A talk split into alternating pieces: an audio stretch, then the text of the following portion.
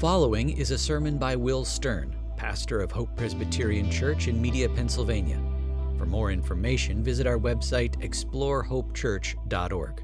Now, enjoy this week's message.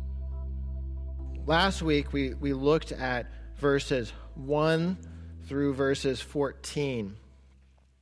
And we saw how uh, God led David to deliver a city called Keilah that was being attacked by the Philistines. And we saw how at each point David was inquiring of the Lord before he would make any kind of decision, when he faced any problem in his life, rather than just trusting in his own mind, which is foolishness, that he was turning to the Lord.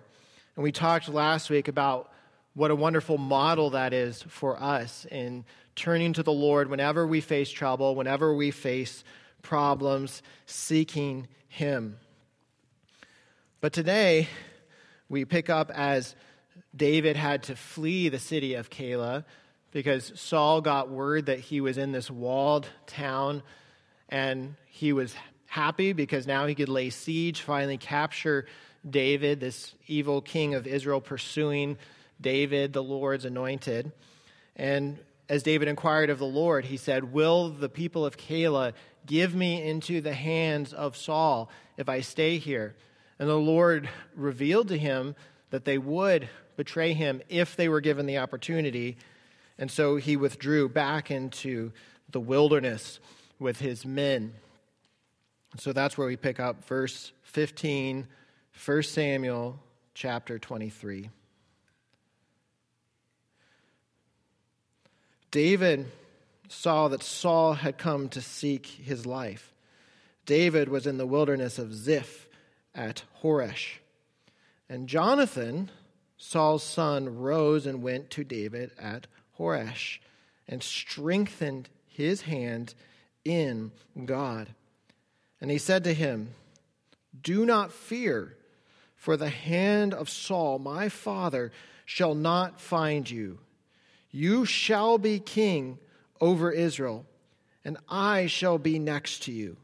Saul, my father, also knows this. And the two of them made a covenant before the Lord. David remained at Horesh, and Jonathan went home. Then the Ziphites went up to Saul at Gibeah, saying, Is not David hiding among us?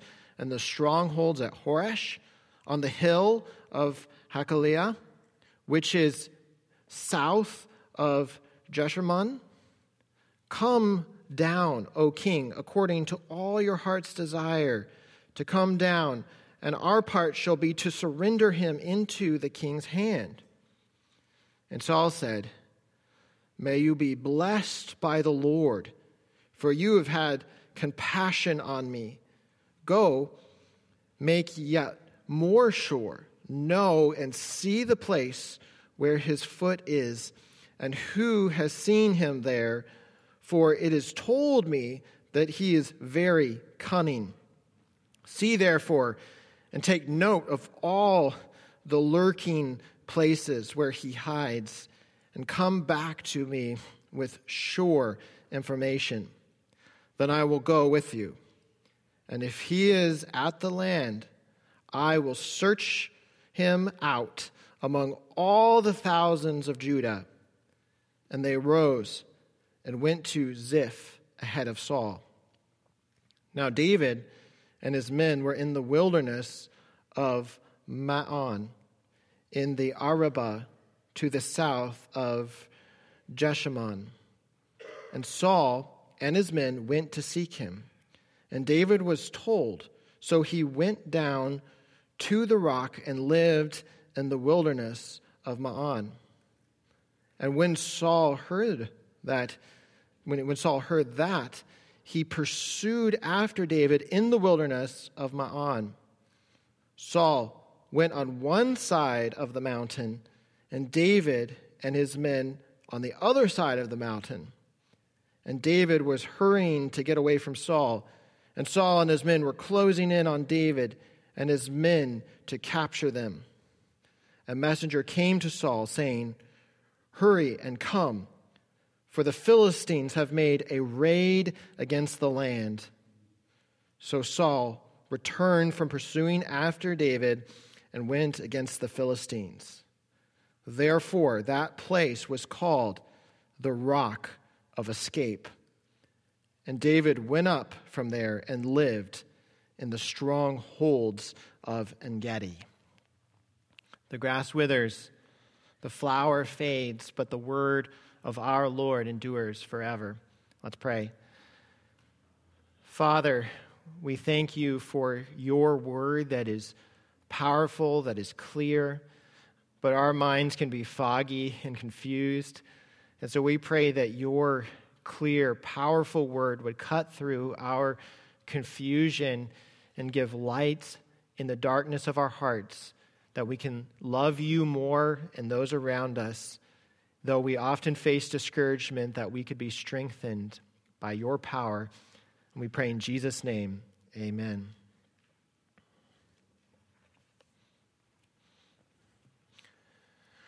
Now, perhaps you have a, a friend or a family member who always has a way of knowing when you're feeling discouraged.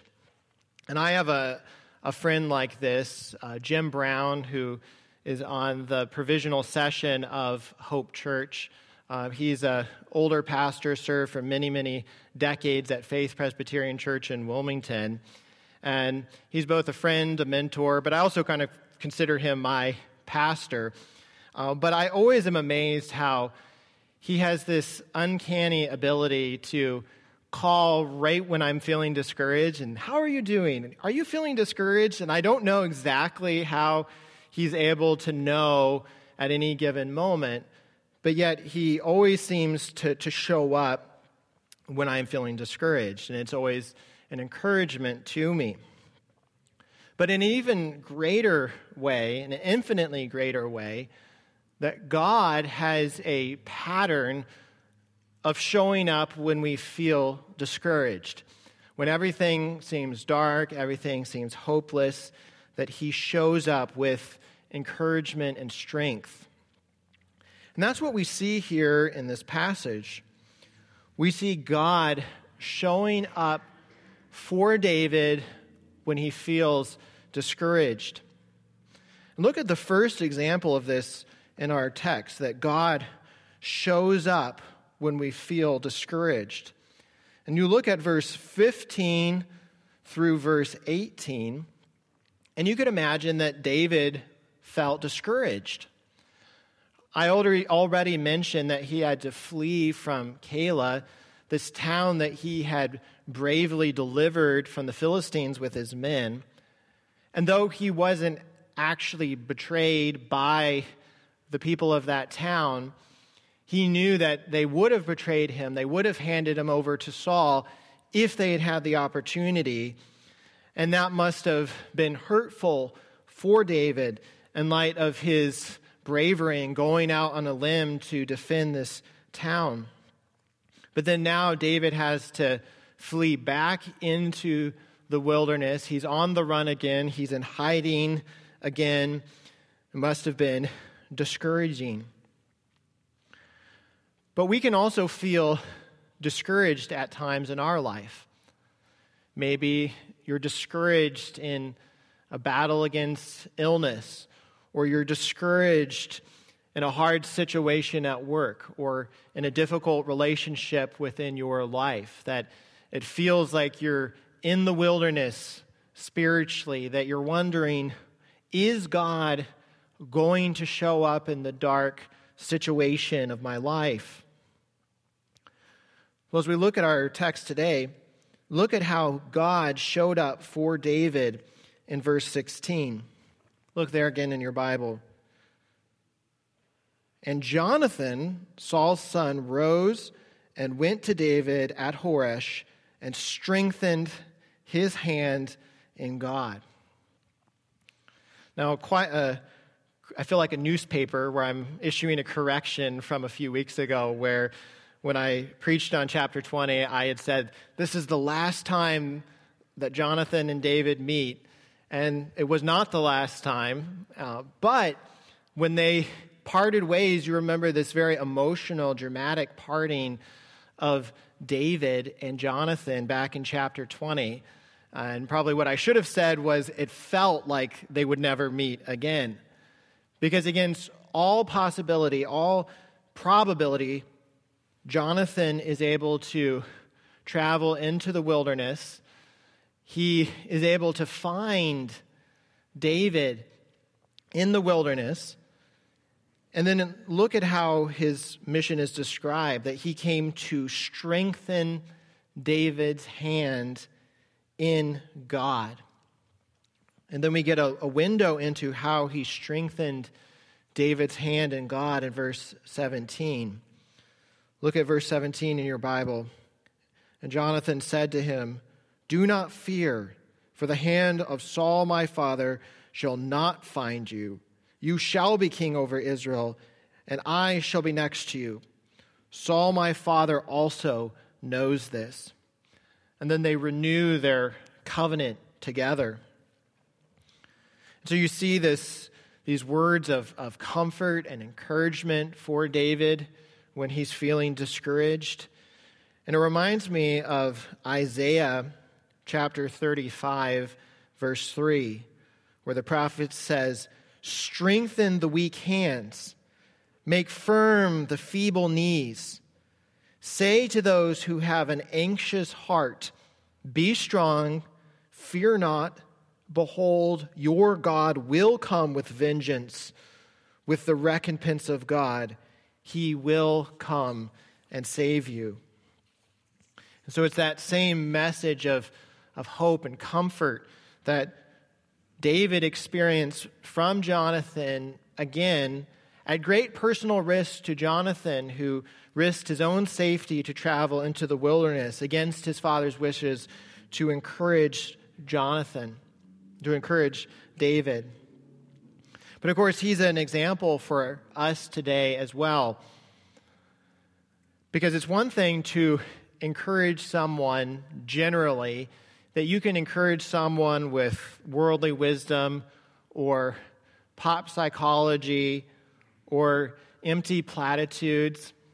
I even heard about an app that will say nice things about you throughout the day and and so you can if you're if you're feeling down that your the app on your phone will compliment you throughout the day and and it makes you feel encouraged which I don't know if that would encourage me, but that's an example of just general encouragement.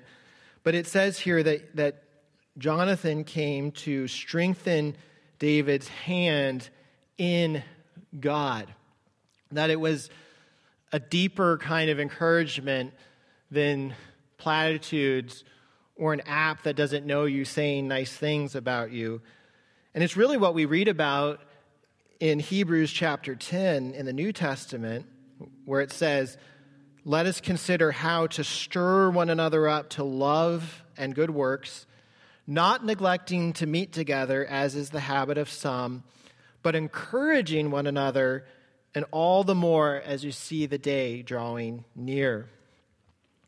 And so the author to the Hebrews in the, the New Testament context, he's, he's calling believers to stir one another up to love and good works, to encourage one another.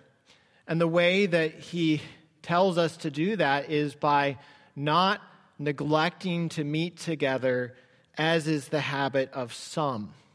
That we are to gather together for mutual strength and mutual encouragement. And this is one of the reasons that Christian community, why the church is so important. Because how will you encourage someone else who is feeling discouraged if you're not with them in relationship and community with them? Or how will others show up with encouragement to you, this, this deeper strengthening of your hands in God, if you are not in regular connection and fellowship with other believers. And that's one of the reasons that just watching online, as good as that technology is, is not enough. That, that we need that connection with believers. Because quite often, the way in which God shows up for us when we feel discouraged is through the, the comfort and encouragement of other brothers and sisters around us who love the Lord and can speak God's word and God's promises to us to build us up in strength and encouragement.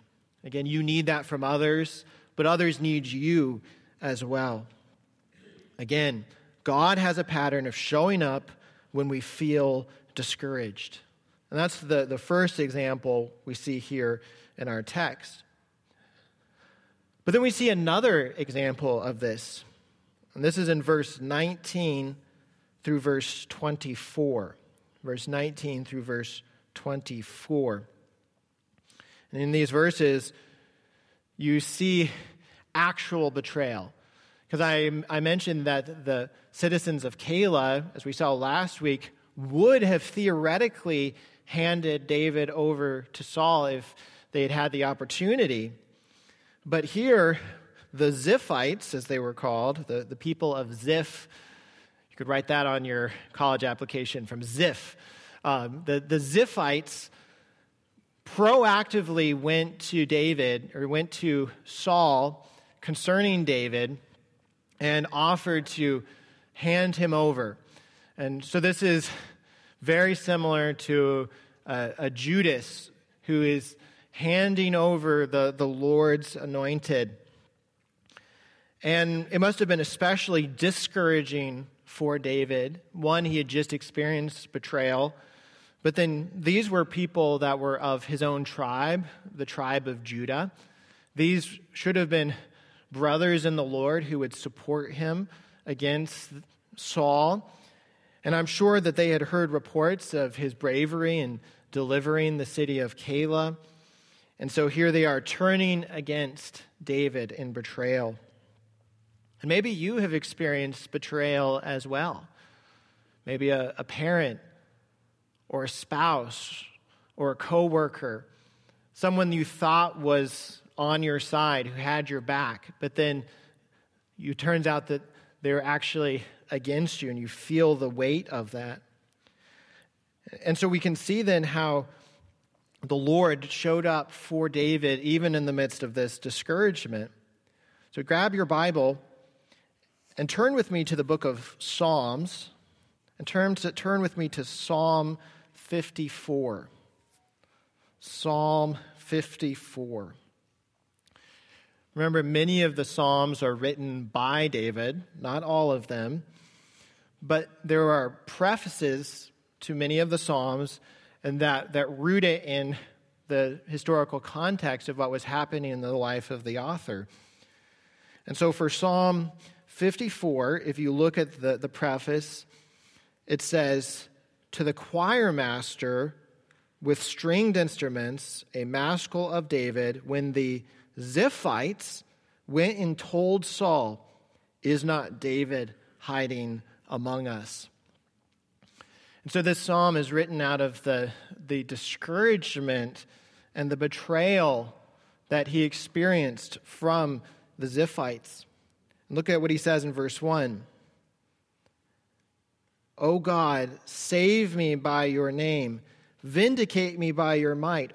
O God, hear my prayer Give ear to the words of my mouth. For strangers have risen against me. Ruthless men seek my life. They do not set God before themselves. And so you can sense David's desperation, his, his sense of discouragement and betrayal that, that strangers have risen against me, ruthless men. But then look at how he turns and then reflects on how God showed up for him in the midst of his discouragement. Look at verse 4. Behold, God is my helper. The Lord is the upholder of my life. He will return the evil to my enemies. In your faithfulness, put an end to them. So you see him calling for the vindication of God, the justice of God. But then you can see how God showed up for David in the midst of his discouragement. That he says, God is my helper. That he was able, in the midst of discouragement and betrayal, to say, God is my helper. And that's something that you can say this morning. That if you are in Christ, that if you are experiencing discouragement or the weight of betrayal or hardship or broken relationships, that you can say, The Lord is my helper. The Lord is the one, he says, who is the upholder of my life. The, who is upholding your life? Who is giving you hope and peace and strength? Is it the, the people around you who, who let you down or who don't live up to your expectations? That they are not ultimately the upholders of your life. And that's why often we feel so weighed down by others because we're looking for other people around us to be the upholders of our life. But he says that God alone, the Lord, is the upholder of my life. And that when we are feeling discouraged in life, that we can join David in saying, Lord, I know that you will show up for me, that you are the upholder of my life. And so that's the, the second example of God showing up for David in this text. But now turn with me back to 1 Samuel 23. And let's look at the third and the final example of how God showed up for David. Because David must have felt discouraged yet again in verse 24 to the end of this chapter. Because after the, the Ziphites tell Saul his location, uh, and you can, you can sense that a similar pattern of King Herod, who, when he met with the, the wise men, the Magi from the east, told them to go and investigate and to come back with a report to him so that he could crush the Lord's anointed. And so he wants an even more precise location because he knows that unless he has the exact GPS location for David, that David is cunning and that he will slip away. So he wants as much information as possible. And once again, you see him blasphemously invoking the name of Yahweh, the name of God, in pursuit of his evil purposes. But then you see what happens that, that he begins to, to close in on David's position. And it says that he's at this, this rock, this, this mountain in the wilderness. And this would be a dramatic, nail biting moment if this were a movie, because David is on one side of this rocky mountain. Saul's much larger force is on the other side. They're moving around and up over the mountain. David is trying to get away, but it's beginning to look very dark, very hopeless, very discouraging. And then look at what happens in our text. Look at with me at verse 25. And Saul and his men went to seek, and David was to seek him, and David was told. So he went down to the rock and lived in the wilderness of Moab. And when Saul heard, he pursued after David in the wilderness of Moab. And Saul went on one side of the mountain, and David and his men on the other side of the mountain. And David was hurrying to get away from Saul as Saul and his men were closing in on David and his men to capture him. So, the darkest moment, a messenger came to Saul saying, Hurry and come, for the Philistines have made a raid against the land. So Saul returned from pursuing David and went against the Philistines. Now, if we were in a naturalistic world where we don't believe in the intervention of God, you would say, well, that was good luck. Well, that was fortuitous. That was, that was a close call. But as astute Bible readers, we recognize that God is the one who created the world, but He's also the one who upholds all things by His providence. That God's providence is His upholding, His sustaining of all things, His intervention in seemingly natural events.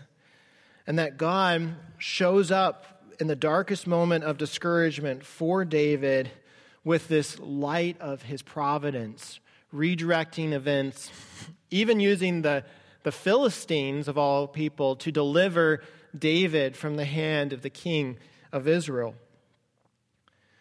And of course, this is what we can look for as well that, that when things seem dark, that God has a pattern throughout the scriptures of showing up in his amazing providence to give us light and hope and peace. But then you'll see in verse 28 that this rock, this mountain it's called, was renamed the rock of escape. And you can imagine David in the future when he was out traveling in that region would, would look and say, There's the, see that mountain over there? That's called the, the rock of escape, where I was delivered by the amazing providence of God when everything seemed dark and hopeless, that God showed up for me. And that means that He will show up for you as well. But of course, as we think about the storyline of the Bible, there is another, even more significant rock of escape. That as you turn to the New Testament, you can think of this mountain, this rocky hill outside of the city of Jerusalem that was called Golgotha or the place of skull. And Jesus himself was pursued by his enemies, taken to the top of that mountain. And as he was nailed to the cross, the, the, the hordes of evil came in around him to crush him. The ultimate moment of discouragement is the Son of God cried out, My God, my God, why have you forsaken me? Discouragement for all of the disciples as they fled from him, as people were crying and weeping and mocking around the cross of our Savior. And, and people wondered will God show up for Jesus in his darkest moment? That his forefather David was delivered by the providence of God at the exact right moment. Will God do it again? Some miraculous providence to preserve him from death. But then he, he died, he breathed his last, he was buried in the tomb. And for all of his disciples, it seemed like God does not show up in the moments of darkness and, and in the moments of discouragement.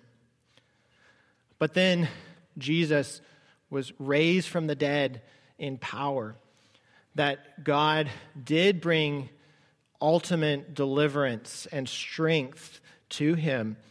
And then that place of skull, that mountain of Golgotha, then goes from this, this place of dread and death to become then the, the rock of escape. That it's the place where we experience the escape from our sins and the judgment that our sins deserve.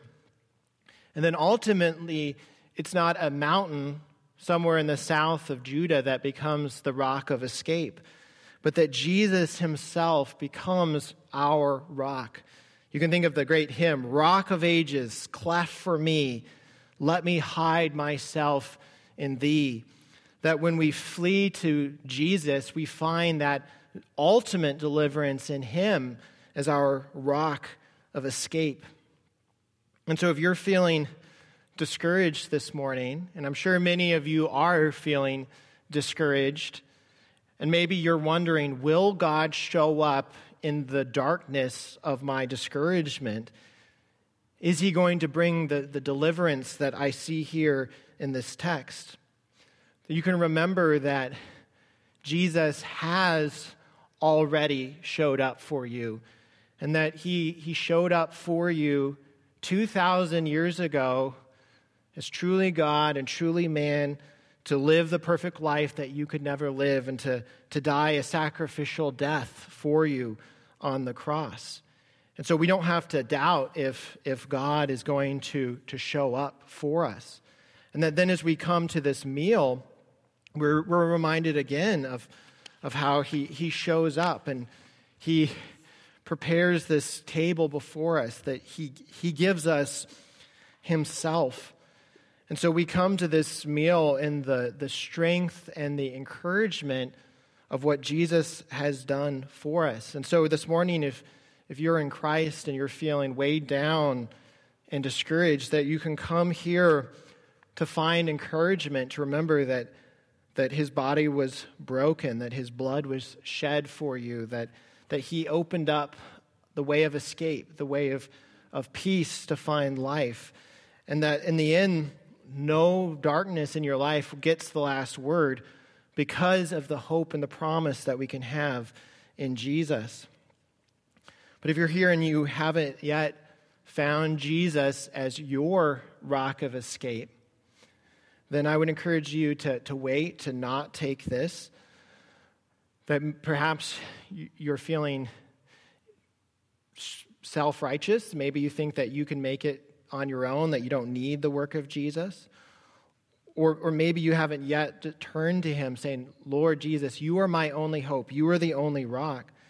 And if that's where you, where you are, we're glad that you're here, but we wouldn't want to lead you into the hypocrisy of taking this without believing what is symbolized and sealed here.